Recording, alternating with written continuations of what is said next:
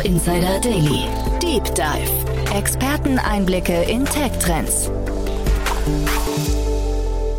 Ja, herzlich willkommen zu Startup Insider Daily. Mein Name ist Jan Thomas und heute geht es hier wieder um das Thema Space Tech.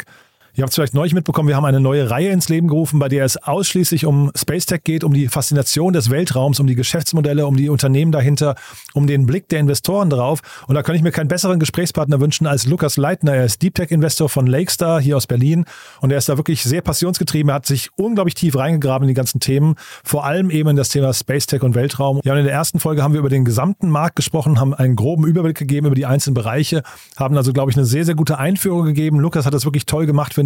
Und heute steigen wir tiefer ein und reden über das Thema Weltraumschrott und In-Orbit-Services. Also wir gehen jetzt so nach und nach von einem Segment zum nächsten. Und es war wirklich wieder ein super spannendes Gespräch. Ich hatte ja gerade letzte Woche erst mit Peter Specht über ein SpaceX-Unternehmen gesprochen im Rahmen von Investments und Exits. War auch ein super spannendes Gespräch. Da habe ich mit Lukas noch ein bisschen angeknüpft, aber es gab auch ein eigenes aktuelles Investment, was LakeStar gerade verkündet hat, was wundervoll zu dem Thema passt. Auch das haben wir natürlich besprochen. Und dann haben wir wirklich so die Schatztruhe aufgemacht, beziehungsweise Lukas hat die aufgemacht und hat wirklich mal so erzählt, zum Beispiel, wie viel Weltraumschrott es überhaupt gibt und mit welcher Geschwindigkeit die da durchs All fliegen. Ich habe das alles nicht gewusst und ich bin wirklich ganz baff, muss ich sagen. Man kann also wirklich festhalten, der Weltraum übersteigt zumindest bei mir jegliches Vorstellungsvermögen. Bin dann sehr gespannt, ob es euch genauso gehen wird. Auf jeden Fall freut euch auf eine tolle Folge. Hier kommt jetzt, wie gesagt, Lukas Leitner von LakeStar. Startup Insider Daily. Deep Dive. Sehr schön, ja, dann freue ich mich, Lukas Leitner ist wieder hier von LakeStar. Hallo Lukas. Hi Jan, freut mich wieder hier zu sein. Ja, freue mich sehr. Du, das ist ja ein tolles Thema, was du uns quasi spendierst, wenn ich so sagen darf. Ist ja quasi Teil 2 unserer kleinen Mini-Reihe hier zum Thema Space Tech und Teil 1 hat mir wirklich großen Spaß gemacht, hat auch für richtig gute Resonanz gesorgt, muss ich sagen. Ne? Ja, das freut mich. Ich hatte natürlich auch nicht erwartet, dass so viele Space Tech-Enthusiasten da draußen sind, aber freut mich natürlich sehr. Es ist das Thema der Stunde, glaube ich. Ne? Also gut, wobei, naja, Cleantech ist auch wichtig, AI ist auch das Thema der Stunde, aber im Space, also das hätte ich wirklich vor wenigen Jahren noch nicht gedacht, dass das irgendwie mit so einer brachialen Gewalt jetzt plötzlich um die Ecke kommt. Ja, da kommt jetzt, glaube ich, viel zusammen, warum das Thema spannend wird. Und natürlich sieht man das jetzt auch in der Aktivität der VCs. Ich meine, die letzten Wochen und Monate gab es, glaube ich, echt einige spannende Investmentrunden. Die letzte ja sicherlich der Exploration Company mit 40 Millionen, das ist natürlich auch ein Riesenthema gewesen. Genau, da wollte ich, glaube ich, auch noch kurz bei dir nachfragen, weil da habe ich mit Peter Specht auch schon drüber gesprochen, aber vielleicht bevor wir richtig einsteigen, noch mal ein paar Sätze zu dir und zu euch, oder? Ja, super gerne. Also LakeStar ist ein europäischer Multistage-Fund. Das heißt, wir machen sowohl Early- als auch Growth-Themen, machen das mittlerweile in der 4. Fondsgeneration, also circa seit 10 Jahren. Haben historisch in Startups investiert wie Spotify, Revolut, Sender oder auch Isar Aerospace. Wir sind ein Generalist-Fund, das heißt, wir schauen uns ganz breit Themen an, anhand von verschiedenen Investmentthesen und haben dafür dann auch dedizierte Teams, haben die usual Suspects wie Fintech, Healthtech, Climatech, Games and Media und so weiter. Und eben auch Deep Tech. Und ich bin Teil des Deep Tech Teams hier in Berlin. Und da schauen wir uns eben Themen an wie Space Tech, Nuclear Fusion, Novel AI, Quantum Computing, Biotech. Also alles das, was vielleicht in den letzten Jahren nicht das klassische VC-Feld war. Und ich hatte, glaube ich, in den letzten Tagen sogar eine Studie von euch gesehen. Ne? Die habt ihr, glaube ich, veröffentlicht zum Thema Deep Tech, wenn ich es richtig weiß. Ne? Und da war zu lesen, dass Deep Tech insgesamt die Investments in dem Bereich total zugenommen haben. Also jetzt wahrscheinlich in dem breiteren Bereich, wie du ihn gerade beschrieben hast, ne? Ja, genau. Also das ist ein Report, wenn sich denn jemand ganz durchlesen will, sehr, sehr gerne. Er ist entweder auf unserer Website zu finden oder auch bei Dealroom. Das haben wir zusammen mit Walden Catalyst geschrieben und noch ein paar anderen befreundeten Deep Tech Funds. Und letztendlich ist, glaube ich, die spannende Kernaussage, die aus dem Report so ein bisschen kam, ist, dass das einfach auch ein Wachstumsfeld ist für viele VCs. Klar, dieses Jahr jetzt wieder ein bisschen weniger Investment als letztes Jahr, als Rekordjahr, aber wir sind immer noch bei 17 Milliarden ungefähr in Europa an Investments, das in Deep Tech Startups gegangen ist, was mich natürlich super freut. Und ich glaube, das Spannende, was eben auch zu sehen ist, dass das zusammen mit Climate Tech, was du ja vorhin auch schon genannt hast, wahrscheinlich so die zwei großen interessanten Bereiche sind für Investoren, aber auch dann für die LPs. Ja, Investoren und LPs, aber ich glaube, korrigiere mich bitte, wenn du es anders siehst, aber wahrscheinlich nicht, weil das ist ja dein Bereich. Aber es ist, glaube ich, für die Zukunftssicherheit des Standortes Europa total relevant. Ne? Wenn man es jetzt mal vergleicht von der Innovationskraft oder Innovationshöhe, vielleicht mit E-Commerce oder sowas, wo wir ja relativ viele Player in Berlin hatten in der Vergangenheit, wo viel Geld reingeflossen ist. was aber eher immer so temporäre Erfolge sind, glaube ich, die aber nicht so nachhaltig sind. Ich glaube, im Deep Tech-Bereich könnte das ganz anders sein. Wenn man da einmal irgendwie vorne mitspielt, dann kann man sich dann eine richtig starke Position erarbeiten, ne? Ja, total. Und wir hatten es ja letztes Mal schon kurz angesprochen, dass wir die nach diesen großen Technologien suchen, die eben auch den Vorteil bieten, dass sie auch vielleicht unsere Welt ein bisschen besser machen. Mhm. Und ich glaube, da dürfen wir eben mit bei Deep Tech gerade nicht den Anschluss verlieren.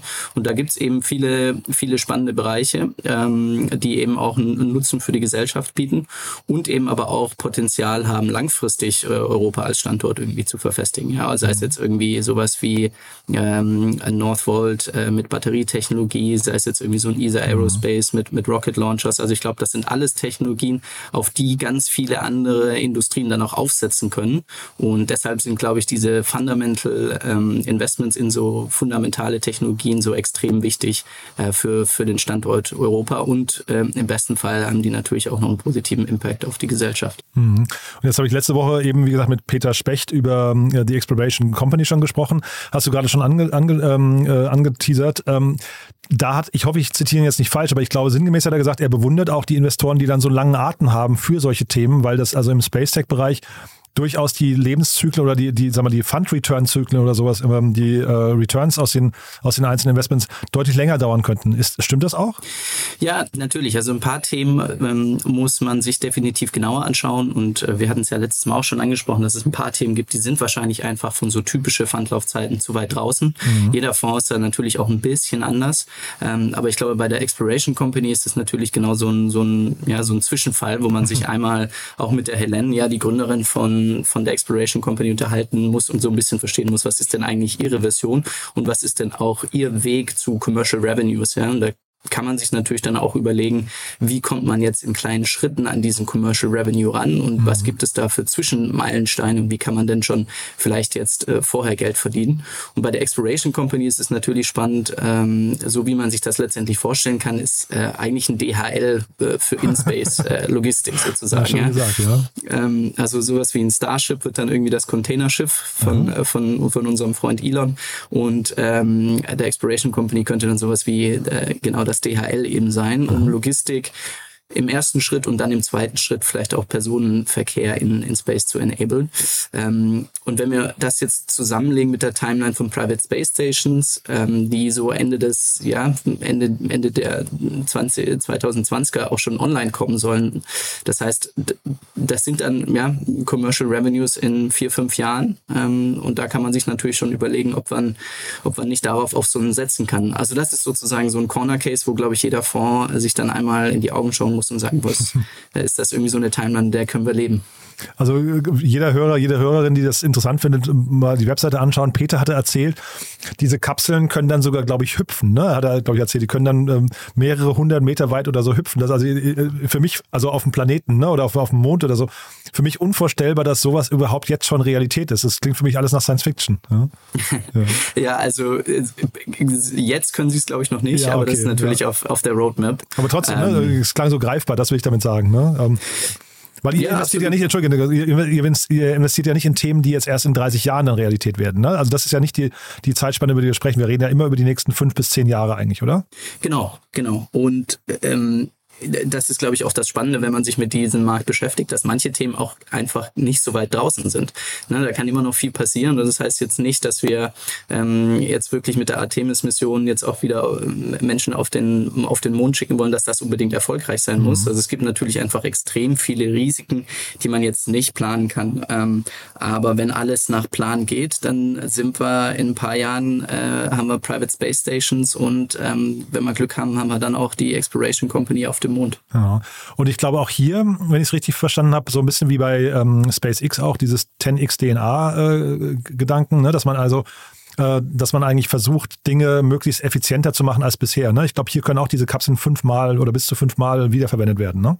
Ja, Reusability ist natürlich das Thema im Space Tech, also das, was Elon Musk mit SpaceX geschafft hat und letztendlich ja auch den Riesenhype im Space Tech-Bereich ausgelöst hat, einfach weil durch diese Reusabilities die Launchkosten nach unten gekommen sind, dramatisch, und dann einfach neue Businessmodelle ermöglicht haben. Das heißt, die Kosten um gewisse Kilogramm Programm in Space zu befördern, sind einfach dramatisch gesunken, sind jetzt aktuell bei so 5.000, teilweise bei 1.000 und können mit so einem Starship auf ein paar hundert Euro oder Dollar. Und da entstehen natürlich ganz viele neue Businessmodelle. Und klar, bei der Exploration Company geht es dann auch darum, die Kapsel wiederverwendbar zu machen. Und das ist das eine. Und das andere ist natürlich auch, dass man das modular aufbaut.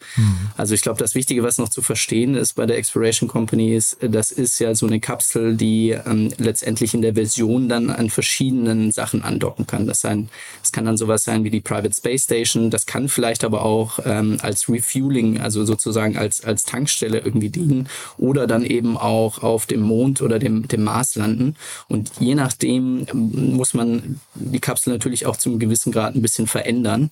Und da hilft es natürlich, wenn man eine gewisse modulare Bauweise verfolgt, damit man das relativ, in Anführungszeichen, einfach anpassen kann an den jeweiligen Use Case. Und da sind wir schon ein bisschen fast drin im Thema von heute, ne? Das ganze Thema Weltraumschrott oder auch, ich weiß nicht, Circular Economy darf man es wahrscheinlich nicht nennen, ne? Aber so ein bisschen so eine Zirkularität, darum geht es ja schon. Aber vielleicht als Brücke dahin, auch ihr habt ja, glaube ich, diese Woche oder letzte Woche eine Finanzierungsrunde announced, ne? Das ist ja auch spannend und man sieht in beiden Fällen, also bei Exploration Company waren es, glaube ich, 40 Millionen, bei euch, wenn ich es richtig gesehen habe, knapp 27 Millionen. Richtig viel Geld, was da reinfließt, ne? Ja, das ist natürlich was, womit man sich etwas anfreunden muss, dass einfach diese CapEx-Intensität höher sind in diesen Businessmodellen. Und da brauchen wir natürlich auch Investoren, die sagen, wir schrecken da nicht zurück. Und was natürlich auch spannend ist, dass wir das letztendlich dann auch mit anderen Fonds zusammen machen, dass wir sagen, hey, wir teilen uns das Risiko, wir teilen uns das CapEx und gehen das so ein bisschen im Partnership-Approach an, was ich auch sozusagen sehr, sehr spannend finde. Mhm. Magst du ein paar Sätze zu ClearSpace erzählen? Also ist ja auch ein sehr, sehr spannendes Unternehmen, finde ich, ne? Also wie gesagt, Exploration Company, wer das noch vertiefen möchte, Peter Specht, gerne letzte Folge mit ihm anhören, letzte Woche. Aber ClearSpace haben wir hier noch nicht thematisiert. Kannst du vielleicht uns mal kurz durchführen? Ja, sehr gerne. Also ClearSpace ist ein Schweizer und luxemburgisches Unternehmen. Das ist aktiv in 2 Märkten. Das eine ist eben im Weltraumschrottbereich. Das heißt, es geht um die Beseitigung von Weltraumschrott und ist da führend. Und der zweite Markt, um den es geht, ist In-Orbit Services. Und das kann dann sowas sein wie beispielsweise die Lebenszeitverlängerung von großen Satelliten. Die haben meistens so eine Laufzeit von 10 bis 15 Jahren. Und da kann es durchaus attraktiv sein, wenn man das mit verschiedenen Technologien eben nochmal verlängern kann um ein paar Jahre. Einfach, weil das jetzt auch nicht ganz günstig ist, um Satelliten dann immer zu bauen. Und dieses Thema Weltraumschrott, lass uns da mal vielleicht ein bisschen mal eintauchen. Ist denn der Weltraum so quasi der neue Ozean? Also muss man davon ausgehen, das wird komplett irgendwie zugemüllt im Laufe der Zeit und irgendwann traut man seinen Augen gar nicht mehr, was da an Plastik rumschwimmt, quasi das, was da an Weltraumschrott am Himmel rumgurkt, ja? Ja, also spannenderweise ist natürlich das Thema Nachhaltigkeit irgendwie allumfassend und leider macht das auch vor dem Orbit oder dem Weltraum nicht Halt. Also es gibt von der NASA Zahlen, die sagen, dass es ungefähr 30.000 bis 40.000 Objekte gibt, die größer als 10 Zentimeter sind, heute schon. 1 Million Objekte, die ungefähr so 1 Zentimeter bis 10 Zentimeter sind. Und dann gibt es sogar 330 Millionen Objekte, die so von 1 Millimeter bis 1 Zentimeter sind. Und es gibt Forecasts, die relativ einen großen Anstieg einfach von diesem Weltraumschrott sehen. Das ist jetzt nicht so, dass das irgendwie in den nächsten Jahren wird es von einer Collision zur anderen kommen. Also da haben wir, glaube ich, noch ein paar Jahre Zeit, bis da irgendwie so ein Tipping Point erreicht ist. Nichtsdestotrotz gibt es aber das ganz bekannte Kessler-Syndrom. Das ist von einem NASA Space Debris-Experten beschrieben worden und letztendlich hat er errechnet, dass ab einer bestimmten Masse im Weltraum, also Schrottteilen, es zu einem Szenario kommen kann, in dem es zum kaskadierenden Effekt von Kollisionen kommt, das zu mehr Weltraumschrott führt, das zu mehr Kollisionen führt und mehr Weltraumschrott und so weiter. Und dass wir letztendlich dann, wenn es blöd läuft, auch den Weltraum nicht mehr nutzen können. Wie gesagt, das ist jetzt noch nicht, ist ja ein das passiert jetzt nicht, ne? Nächstes Jahr, aber es kann durchaus, wenn wir da nicht aufpassen, einfach in den nächsten Jahrzehnten relevant werden für uns. Und auch wieder menschengemacht, ne? Das ist ja wieder das alte Problem. Wir hatten ja beim letzten Mal schon so ein bisschen drüber gesprochen, der Weltraum gehört ja quasi allen, aber wer wäre jetzt in so einem Bereich federführend? Oder sind das jetzt quasi einfach nur Unternehmen, die sagen, wir wir locken quasi mit der Zirkularität und dadurch Kostensenkung vielleicht und deswegen fängt man an, sich damit zu beschäftigen? Oder gibt es Institutionen weltweit, die das im Blick haben? Ja, da sprichst du natürlich ein wichtiges Thema an. Wie kriegt man irgendwie die internationale Gemeinschaft dahinter, dass es auch klare Regeln gibt, was mit dem Weltraumschrott passiert? Ich glaube, was wichtig zu verstehen ist, wo kommt denn der Weltraumschrott überhaupt her? Und letztendlich sind es eigentlich drei große Bereiche, wo der Weltraumschrott jetzt herkommt. Das eine sind Satelliten, die entweder am Ende der Lebenszeit sind, entweder weil sie jetzt zum Beispiel kaputt gegangen sind oder weil sie sozusagen kein Fuel mehr haben. Wir haben aktuell 5000 Satelliten im All und davon sind tatsächlich nur noch 2.000 bis 3.000 funktionsfähig. Der Rest ist tatsächlich einfach Weltraumschrott, der da oben rumschwimmt. Ja. Also roundabout 40%. Ja, absolut. Wahnsinn. Absolut. Okay. Und wenn man sich mal anguckt, woher die kommen, dann ist das hauptsächlich die USA. China ist natürlich auch mit dabei. Das heißt, das sind so die großen Weltraumschrottverursacher über Satelliten. Dann gibt es aber auch alte Raketenteile, also von alten Raketenstarts, die einfach jetzt auch noch da oben rumfliegen. Und dann gibt es auch mittlerweile einfach viele Fragmente, die jetzt entweder über Zusammenstöße entstanden sind. Das heißt, es gab zum Beispiel 2009 einen großen Kollision von zwei russischen Kommunikationssatelliten. Ja, die können bis zu mehreren 100 Kilogramm groß sein, die zusammengestoßen sind und mehrere tausend Space-Debris-Teile nach sich zogen. Oder es gibt tatsächlich auch mittlerweile sehr häufig ist jetzt übertrieben, aber so einmal in ein paar Jahren gibt es einen Anti-Satellite-Raketen, also Tests. Das heißt, zum Beispiel 2021 hat Russland den letzten, einen ihrer Raketen abgeschossen. Das war der letzte Anti-Satellite-Test. Um einfach auch eine Machtdemonstration zu haben, um zu zeigen, hey, wir können, wenn es hart auf hart kommt, auch Satelliten auch aus dem All schießen. Und solche Tests haben dann auch immer zur Folge, dass es einfach einen sprunghaften Anstieg gibt von diesen Space-Debris-Teilen. So, und wie löst man das Ganze? Das ist am Ende des Tages schon auch eine wichtige Sache, dass es auf der regulatorischen Seite, dass sich die Länder zusammensetzen und sagen, so eine ESA-Regeln gibt, dass es die FFA in den USA gibt oder auch Russland und China, die sich zusammensetzen und sagen, wir haben ja einheitliche Regeln. Wie gehen wir denn mit Satelliten um, die am Ende ihrer Lebenszeit sind? Und aber auch B, sich darauf einigen, was passiert denn mit Unternehmen oder vielleicht auch Ländern, die sich nicht dran halten? Gibt es denn da irgendwelche regulatorischen Möglichkeiten, die zu bestrafen und die auch durchzusetzen?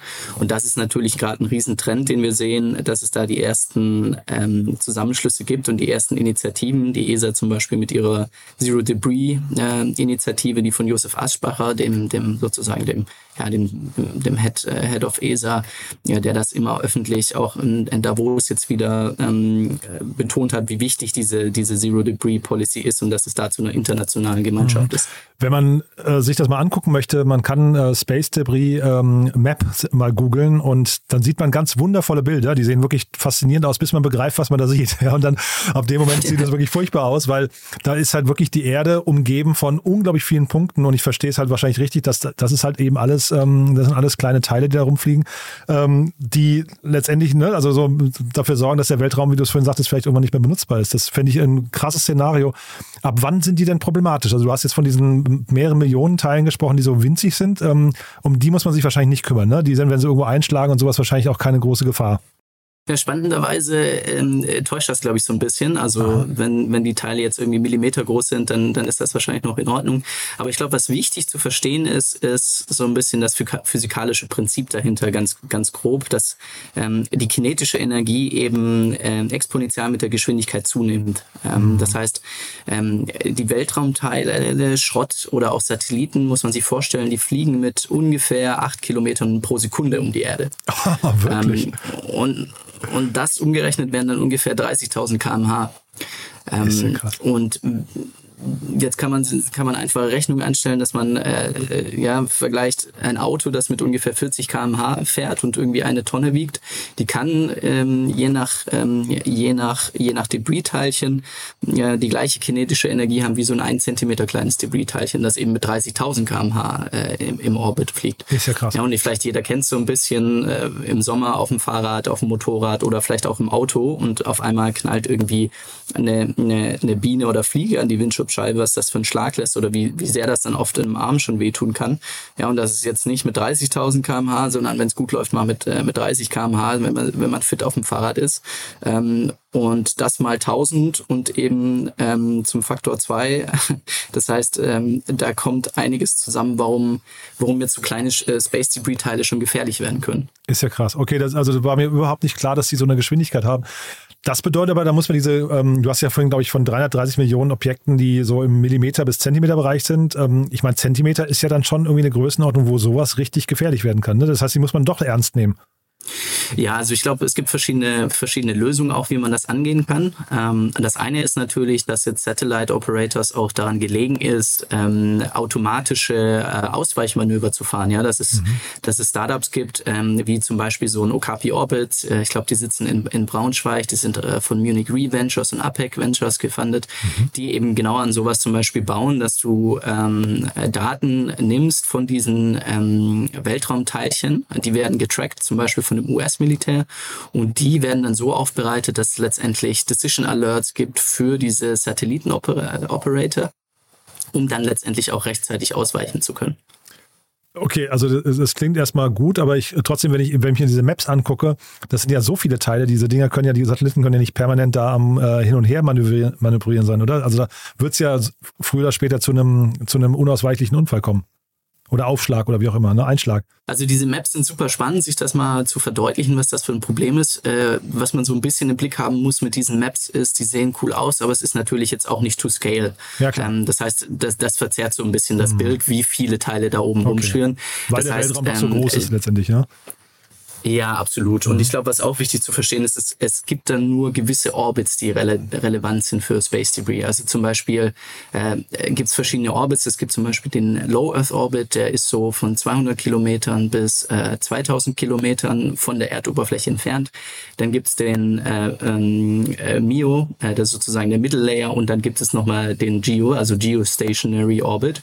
Und der ist so ab 36.000 Kilometern Höhe. Das heißt, da ist schon relativ viel Platz auch. Und es gibt gewisse Orbital Planes, in denen ist das Problem größer als in anderen. Das heißt zum Beispiel so die High-Risk-Zone wäre so ungefähr 500 bis 700 Kilometern über der Erde. Da muss man wirklich tatsächlich in den nächsten Jahren einfach schauen, dass wir da nicht zu viel Müll produzieren. Oder eben dann solche Lösungen wie ClearSpace haben, die eben sagen, okay, wir diese hohen Risikoobjekte wie jetzt zum Beispiel große kaputte Satelliten, die eben das Risiko haben, dass sie bei einer Kollision mehrere tausend Space-Debris-Teile produzieren, dass wir die eben versuchen aus dem Weltraum zu bekommen. Sozusagen die Müllabfuhr so ein bisschen aufbauen in Space. Ja, gerade also vor dem Hinblick oder auch mit Blick auf diesen Kessler-Effekt, den du vorhin angesprochen hast, ist es natürlich super spannend jetzt gerade, wenn dann Startups kommen und haben eine Lösung. Ne? Jetzt vielleicht können wir mal kurz über die Geschäftsmodelle dabei reden. Also ich hatte ja vorhin schon gefragt, wer ist denn überhaupt quasi die Instanz, die auf diesen Problemsektor guckt, und dann müsste man halt eben vielleicht dann auch fragen, wer beauftragt jetzt so ein Startup, wenn da jetzt irgendwie so ein,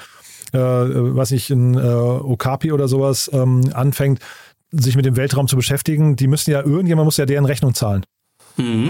Also es gibt verschiedene Stakeholder in dem Markt und verschiedene Interessen natürlich auch. Also auf der einen Seite sehen wir jetzt zum Beispiel bei sowas wie beim Active Debris Removal, also das ist jetzt das, was ClearSpace macht. Was die letztendlich machen wollen, ist ein Spacecraft entwickeln mit Greifarm. Das kann man sich auf der Webseite auch mal anschauen. Das sieht echt ganz cool aus, diese Animation. Und was die machen wollen, ein Demonstrieren in 2026, 2027 zusammen mit der ESA, also das ist ESA-funded, die erste Mission, um diese Technologie zu demonstrieren, und die wollen ein altes Raketenteil aus dem Weltraum holen, und die ESA hat da eben Interesse, das aus institutioneller Sicht zu unterstützen, einfach weil es sehr komplexe Technologien sind. Also sich so einem Weltraumschrott zu nähern ist extrem gefährlich, beziehungsweise extrem komplex, einfach weil diese Weltraumteile natürlich auch nicht kooperativ sind, sondern die sind am Drehen, am Tumbeln, und man man fliegt natürlich dann mit 30.000 km/h um die Erde. Das heißt, das ist alles jetzt nicht ganz easy. Und da braucht es dann einfach so Space Agencies, die auf der einen Seite den regulatorischen Rahmen setzen für die Satellite Operators, damit man da auch ein even playing field hat und eben aber auch so eine Anschubfinanzierung, dass sie sagen, hey, wir haben auch ein Interesse, dass unsere Assets da oben protected werden. Wir helfen also diesen wirklich CapEx-heavy Unternehmen, diese Technologien, die wir auch wirklich komplex sind, aufzubauen. Das ist die eine Seite.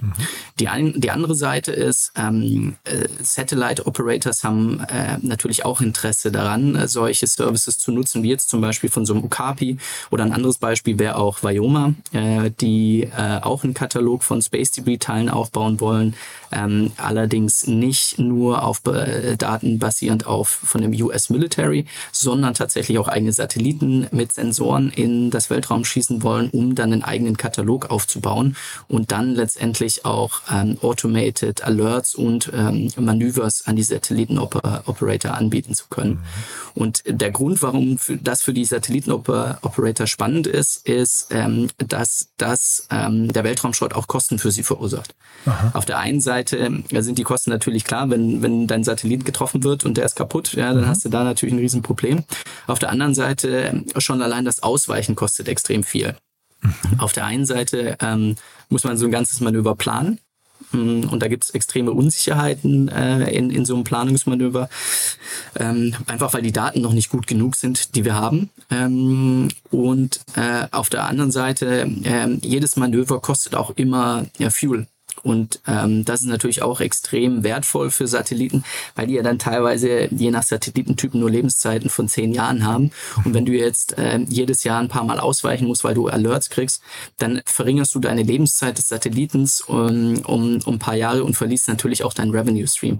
Das heißt, auch Satellitenoperator haben Interesse letztendlich, dass es dann solche Services gibt wie ein Okapi Orbits und haben dann da auch eine Zahlungsbereitschaft. Und Revenue Stream von ClearSpace trotzdem nochmal oder vergleichbaren Unternehmen. Da sind ja jetzt, also wenn man nochmal so auch drauf guckt, wie so ein Fonds wie ihr denkt, ne, da sind jetzt 34 Millionen insgesamt reingeflossen. Jedes Startup, in das ihr investiert, muss ja, sagen wir, per se immer, da spricht man von den sogenannten Fund-Returnern, ne? Das muss also quasi, glaube ich, wenn ich die Methode richtig verstehe, muss so ein Startup immer in der Lage sein, euren gesamten Fonds zurückzuspielen in der Theorie.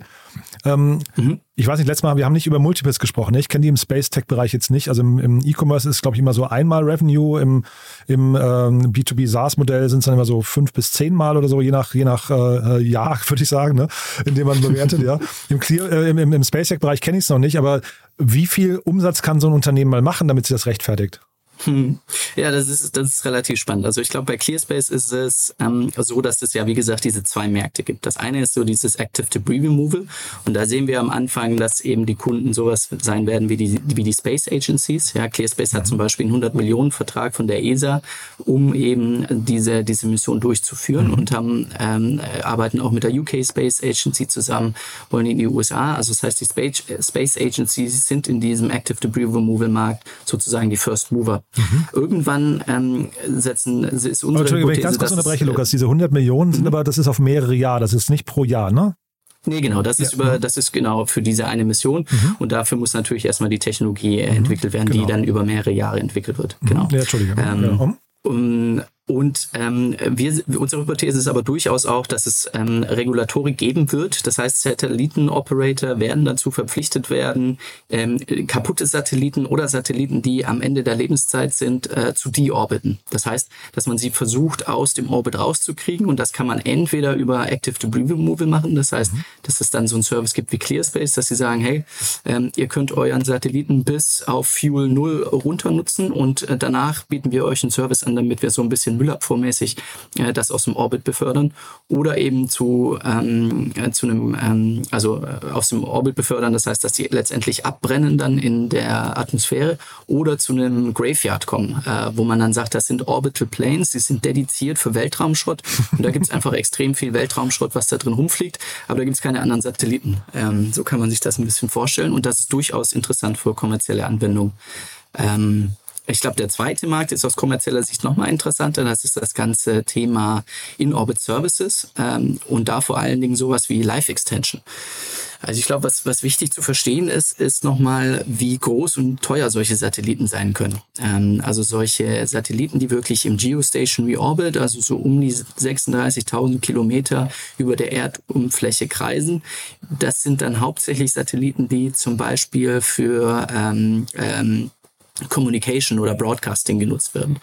Und diese Satelliten können mehrere hundert Kilogramm schwer sein, bis zu ein paar Tonnen und dann tatsächlich auch von mehreren 100 Millionen bis zu Milliarden wert sein. Und die produzieren dann natürlich Revenues in Höhe von 50 bis 100 Millionen teilweise pro Jahr für diese Communications-Anbieter. Mhm. Und wenn man da jetzt schafft, diese Lifetime von diesen Satelliten von 10 Jahren nochmal um 1-2 Jahre zu verlängern, dann kann man sich dann natürlich aus diesen Revenues einen großen Teil rausschneiden. Und das ist sozusagen das, auf was ClearSpace setzt. Und es gibt 2 Präzedenzfälle. Also diese Technologie ist hochkomplex und hat bisher ist nur ein Unternehmen bisher erfolgreich demonstriert. Das ist Northrop Grumman in den USA. Das ist ein großes Aerospace- und Defense-Unternehmen. Und die haben für Intelsat die Lebenszeit von 2 Satelliten verlängert. Mhm. Und das war ein Revenue, ein Contract von, ich glaube, circa 75 Millionen über 5 Jahre. Mhm. Das heißt, man kann da für einen Satelliten pro Jahr ungefähr schon mit 10 Millionen rechnen, dann einfach, weil diese Satelliten so groß, so wertvoll sind und so wichtige Revenue Streams auch sind. Und es gibt, hast du vorhin gesagt, 3.000 aktive ungefähr Satelliten, ne? Es gibt 3.000 Satelliten aktiv, genau. Und die Zahl wird natürlich extrem steigen über die nächsten Jahre. Mhm. Also gibt es Forecasts, die sagen, dass wir bis zu 10x mehr Satelliten haben werden, vielleicht sogar noch mehr. Das heißt, da wird es einfach einen extremen Zuwachs geben an Satelliten, die relevant sein könnten. Aha. Wobei man auch sagen muss, davon sind natürlich nicht alle jetzt so groß und so wertvoll wie jetzt die großen Geo-Satellites, für die dann letztendlich Life-Extension interessant ist. Dann verstehe ich aber schon diese Fantasie für diesen Markt an der Stelle, aber trotzdem die Frage, damit so eine, ich hatte ja nach den Multimis gefragt, dafür brauchst du ja auch einen Käufer, ne? Wer kauft denn sowas mal? Also gibt es verschiedene Exit-Szenarien. Also auf der einen Seite kann das natürlich sein, dass das irgendwie so ein großer Strategic ist, wie jetzt zum Beispiel so ein Airbus. Das kann durchaus auch ein IPO sein. Oder man kann natürlich auch ein extrem großes Unternehmen aufbauen. Ich meine, man kann jetzt bei ClearSpace natürlich auch relativ lang in die Zukunft schauen und schauen, was da denn eigentlich alles möglich ist. Weil was wichtig zu verstehen ist, dass diese Close Proximity Operations, also sozusagen sich einem Objekt in Space zu nähern, extrem komplex und so ein bisschen die Königsdisziplin ist. Mhm. Letztendlich wird diese Technologie aber dann in fast allen Interaktionen im Space gebraucht. Also sei es, ich dock an die ISS an die Private Space Stations. Ich baue vielleicht Refueling auf, also sozusagen eine Tankstelle in Orbit, oder ich fliege auf den Mond und muss da auch andocken, oder Asteroid Mining oder whatever it is. Hast du eigentlich immer so diesen Nutzen oder diesen Need nach diesen Close Proximity Operations. Und wenn man diese Technologie einmal hat, kann man natürlich weit spinnen und sagen, ich baue dann ein Businessmodell um diese Close Proximity Operations aus, kann zum Beispiel auch sowas machen wie Reparaturen im All, für die es tatsächlich auch ein Need gibt. Das heißt, die Wachstumsmöglichkeiten von so einem Unternehmen sind schon extrem groß. Und dann letztendlich gibt es ja natürlich auch verschiedene Exit-Routes, wie zum Beispiel ein IPO, der durchaus auch interessant sein könnte. Siehst du denn das vielleicht, also wir sehen das ja zum Beispiel wenn ich nochmal den Vergleich mit dem Ozean und den Meeren und Plastik und so weiter sehen kann, siehst du, da wird ja viel an Materialien geforscht gerade, ne? Dass man irgendwie andere, also PET-Alternativen und sowas hat. Gibt es das im Weltraum auch, dass möglicherweise die Materialien sich nochmal ändern? Kann das nochmal gefährlich werden für die ClearSpaces und ähnliche Unternehmen? Den Markt kenne ich im Detail jetzt nicht, beziehungsweise wäre mir nicht bekannt. Habe ich aber bisher jetzt in dem Sinne noch nicht gehört, dass es sowas gibt wie irgendwie sich selbst auflösende Materialien oder sonst irgendwas. Einfach weil die Anforderungen natürlich im Space nochmal deutlich höher sind, als wenn ich jetzt irgendwie so eine PET-Flasche baue. Die Temperaturen sind extrem von sehr heiß zu sehr kalt. Und natürlich muss man auch darauf schauen, dass man, wenn man sich jetzt vor Space-Weltraumschrott schützt, dass man da auch eine gute gute Bauweise hat, die eben robust ist, dass falls mal so ein kleineres Teilchen draufschlägt, dass da jetzt nicht direkt mein ganzer Satellit kaputt geht.